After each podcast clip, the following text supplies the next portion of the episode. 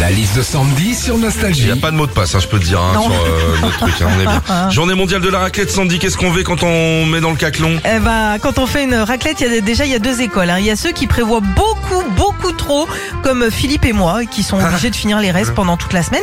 Et puis ceux qui prévoient pas assez. Bah, le fromager m'a dit que c'était 200 grammes par personne Oh. pour les gros mangeurs, donc j'ai pris que 150. Hein. On va pas se gaver quand même. Bah si, Jean-Jacques, hein, c'est le but d'une raclette. Hein. quand on fait une raclette aussi, on fait fondre le fromage dans des poêlons, mais certains, des fois, font cuire leur viande, leur jambon, leur bacon sur l'appareil. Et tu vois, ces gars-là, t'as envie de leur dire, bah les gars, fallait le dire si vous vouliez faire une, plan- une plancha. hein. Enfin, quand tu fais une raclette chez toi pendant un petit moment, ça pue des pieds. Alors, euh, c'est vrai, hein, ça sent euh, assez fort la raclette. Et justement, tu peux t'y méprendre. L'autre jour, j'ai des potes, ils viennent à la maison et ils me font... Des- T'as fait une raclette, toi? Ah non, non, non, ça c'est mon ado qui a laissé traîner ses pompes. Hein. Retrouvez Philippe et Sandy, 6h-9h sur Nostalgie.